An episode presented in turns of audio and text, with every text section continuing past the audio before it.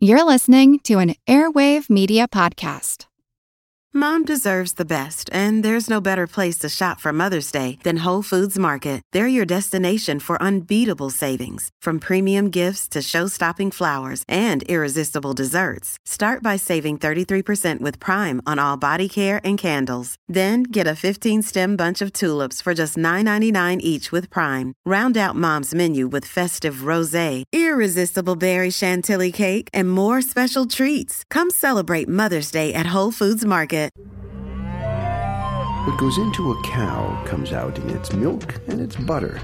This bit of logic has helped scientists monitor the pollution in our environment.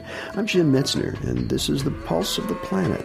Doctor Kevin Jones of Lancaster University has been developing a pollution monitoring process that uses butter as a source. The concentrations of chemicals that we find in butter are influenced partly by the cow, by the processes within the animal, by metabolism of the chemical by the animal.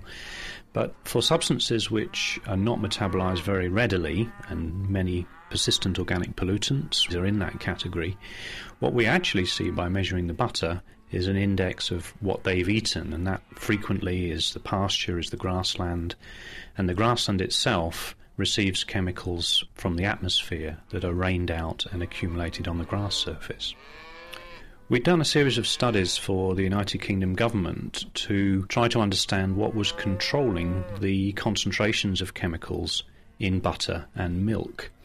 And actually the main result we found was that there was a very good relationship between air concentrations that we measured and the grass that cows were grazing on, and then the concentrations of the chemicals that we measured in their milk or in their butter. So we hit on the idea that if we take a butter sample in New Zealand or in Japan or Russia or the United Kingdom, that that would tell us something about the ambient environment that those cows were grazing in. What we did was to take about one hundred samples of butter from different parts of the world and be sure that it was from the local region, and that by analysing a butter we would have an index for the local environment.